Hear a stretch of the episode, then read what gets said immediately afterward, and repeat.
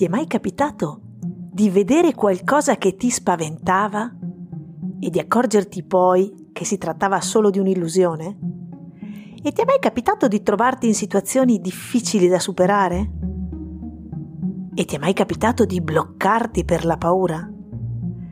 Nella puntata di oggi parleremo di un personaggio che si è trovato ad affrontare una situazione decisamente estrema e capiremo come sia riuscito ad uscirne.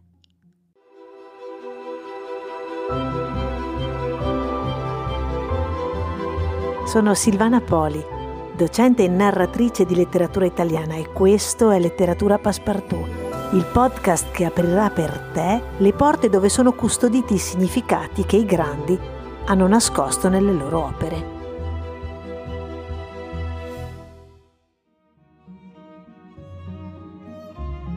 Arrivati al ponte, i cavalieri sono scesi da cavallo. Guardano giù e vedono l'acqua sul fondovalle minacciosa e scrosciante, oscura e gonfia, orrida e spaventevole. Sembra il fiume del demonio. Se qualcuno dovesse cadere in questo fiume, non ne uscirebbe vivo. Il ponte, posto per attraversare questo fiume, è costituito da una spada affilata e lucente, forte e resistente, lunga una decina di metri. Su ciascuna delle due sponde la lama è conficcata in un solido ceppo. I cavalieri osservano, vedono che la spada è robusta, non hanno paura che si rompa.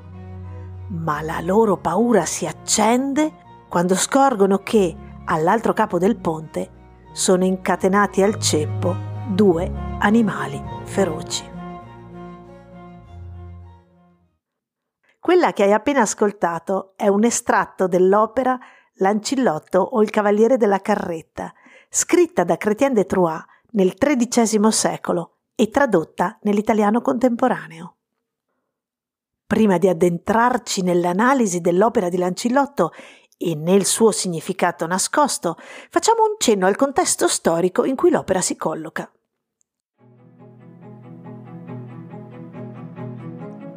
Dopo il crollo dell'impero romano d'Occidente si assiste al progressivo declino della civiltà mediterranea antica. La frammentazione politica porta alla scomparsa delle scuole e la stessa lingua latina si trasforma, lasciando spazio alle nuove lingue. In Europa si definiscono alcune aree linguistiche, da un lato le lingue anglosassoni e dall'altro le lingue romanze derivate dal latino come l'italiano, il francese, il catalano, il portoghese. Nel corso del Medioevo solo i monaci e i chierici sanno scrivere. Loro trascrivono a mano i codici antichi e permettono così la conservazione e la trasmissione della cultura antica. La scuola laica più famosa è quella di Aquisgrana, fondata da Carlo Magno nel IX secolo d.C. La scuola palatina è uno dei più importanti centri di formazione culturale del territorio europeo. Dopo il 1000, la produzione culturale si sposta progressivamente dai monasteri alle corti. Un modello e un emblema di virtù è rappresentato dalla figura del cavaliere. Il principale genere letterario delle letterature medievali è la chanson de geste, un genere epico-narrativo che deriva dalla tradizione orale e che racconta le imprese dei cavalieri.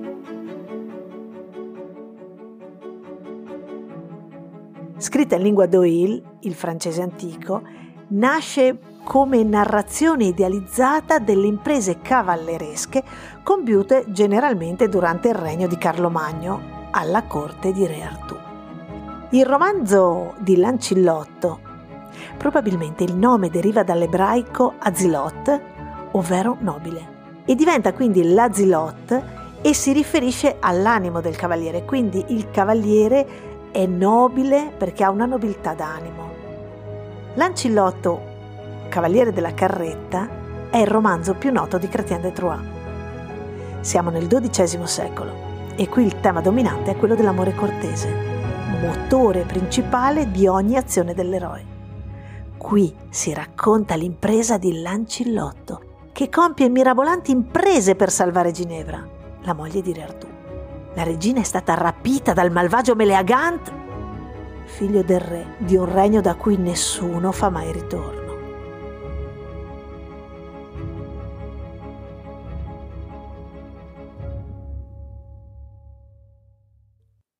Molti sono i coraggiosi che tentano l'impresa di liberare la regina. E tra di essi c'è Lancillotto, Lancillotto paladino di Re Artù e devoto amante della regina. Lancillotto, proprio perché innamorato, in virtù dell'amore che lo lega a Ginevra, si fa aiutare. Trova l'aiuto di un nano che gli indica le imprese che deve superare. Alcune imprese sono pericolose, altre sono decisamente umilianti, come quella, che poi darà il nome al titolo del romanzo, che prevedeva che lui dovesse salire su una carretta, la carretta sulla quale vengono messi i ladri e gli omicidi per essere esposti al disonore e al disprezzo del pubblico. A dire la verità, Lancillotto esita un po' prima di accettare di salire sulla carretta del disonore, ma pagherà caro questo indugio. Infatti, quando alla fine del romanzo lui ritrova la sua Ginevra, lei gli rinfaccia di aver esitato. Poi però lo perdona, anche perché, insomma, Lancillotto è arrivato per liberare lei e tutti gli altri prigionieri.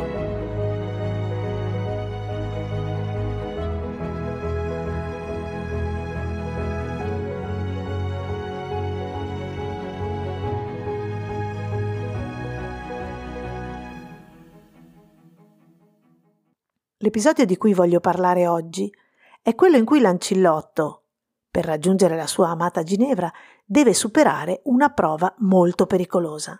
Deve cioè attraversare il ponte della spada. Il viaggio del paladino di Re Artù è infatti interrotto da un fiume profondissimo e impetuoso. L'unico passaggio che consente di arrivare alla sponda opposta è costituito da un ponte di metallo, una lama di acciaio strettissima e tagliente, una spada appunto. L'affilata spada è sospesa sopra le acque vorticose del fiume. L'ancilotto arriva lì al fiume accompagnato dai due cavalieri. Tutti e tre scendono da cavallo e guardano la profondità del fiume. L'acqua scorre forte, vorticosa, il rumore assordante, la corrente minacciosa. Quel fiume è davvero insidioso e cadere vuol dire morire. I cavalieri cercano invano altre vie. E i due compagni di Lancilotto sono titubanti. Vogliono tornare indietro. Ma l'eroe no. Vuole attraversarlo. La lama di acciaio che costituisce il ponte è affilata e stretta. È lunga come due lance, quindi misura circa una decina di metri. Non c'è alcun pericolo che il ponte ceda perché le due estremità sono saldamente conficcate in due ceppi e la spada di metallo è molto spessa. Però i tre cavalieri vedono il pericolo. All'altra estremità del ponte ci sono due ombre che fanno loro pensare a due animali feroci, due animali che sono legati all'estremità del ponte. Quindi alla difficoltà dell'attraversamento si unisce anche il pensiero di dover affrontare quelle belve che sembrano leoni o leopardi. E così i due compagni cercano inutilmente di dissuadere Lancilotto dal proseguire, ma lui non intende tornare sui suoi passi. Lancilotto percorre la sua spada in nome dell'amore ed è così fiducioso di essere protetto dal Dio amore, così certo che la sorte lo sostenga, così sicuro che amore lo guiderà, che non ha paura, perché sa che nulla potrà impedirgli di arrivare dalla sua amata. La sua è una fiducia incrollabile, salda. I due amici però non hanno la stessa motivazione e, e si fermano.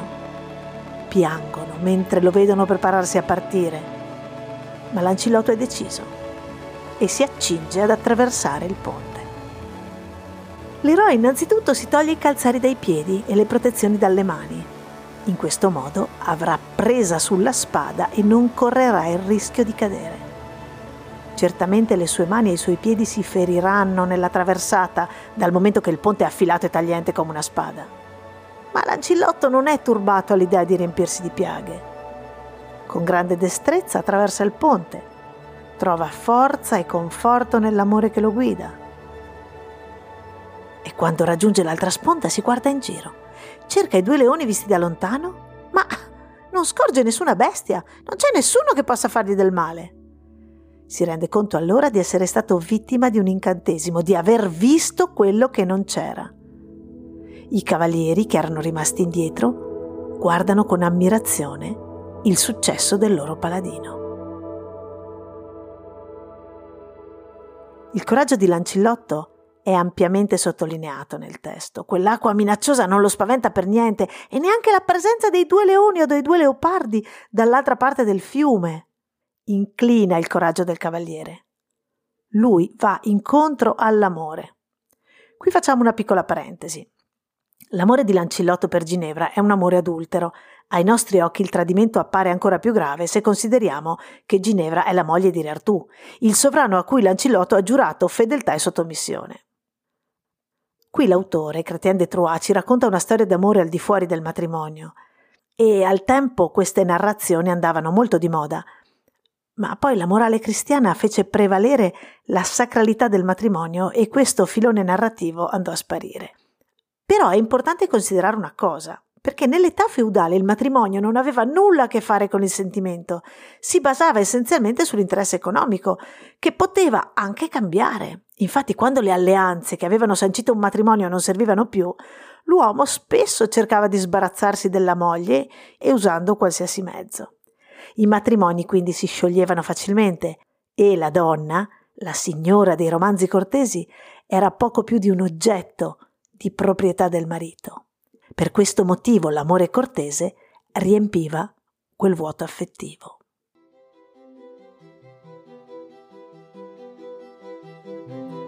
E quali possono essere i significati nascosti che possiamo trovare in questo brano? Credo che siano tre fondamentalmente i punti in cui è importante focalizzare la nostra attenzione. L'accettazione del dolore, la fiducia nell'amore e il coraggio di affrontare le proprie paure.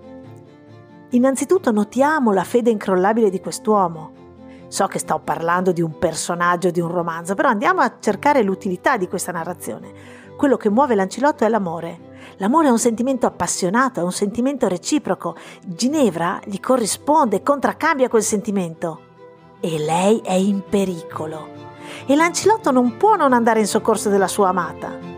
La sua motivazione è altissima e con questa motivazione lui è disposto ad affrontare qualsiasi pericolo, qualsiasi prova, pur di arrivare a lei.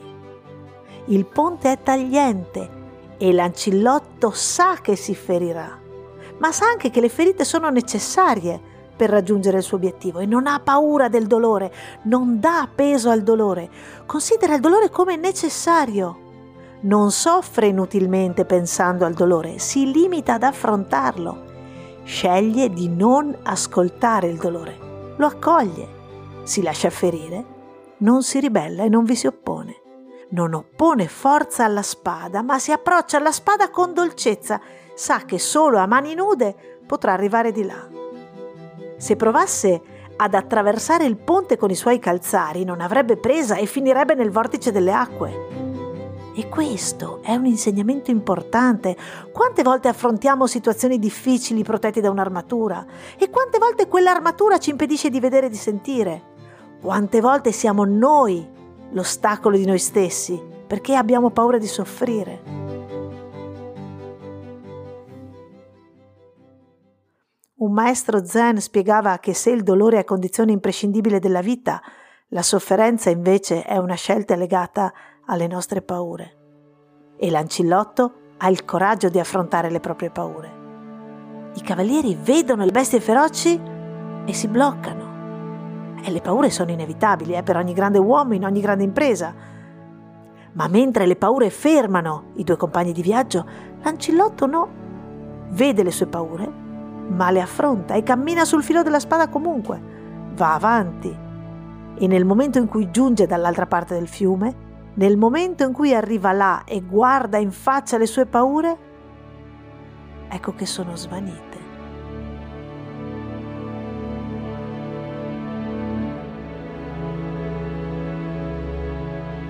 Quante volte è capitato anche a te di vedere quello che non c'era?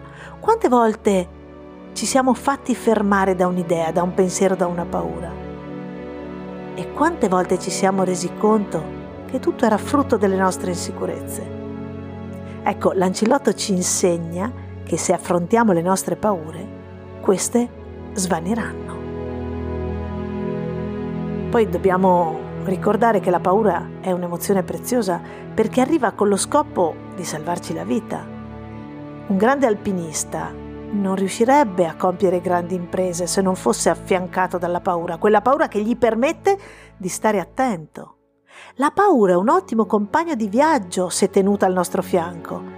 Se la prendiamo per mano, si trasforma e diventa prudenza.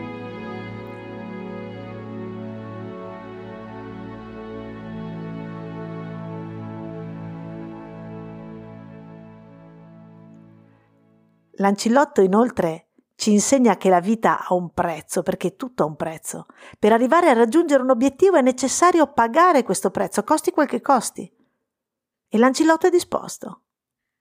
Guardiamo poi alla sua motivazione, è altissima, è la sua motivazione che gli consente di affrontare tutto. Ginevra, la motivazione di Lancillotto è una metafora.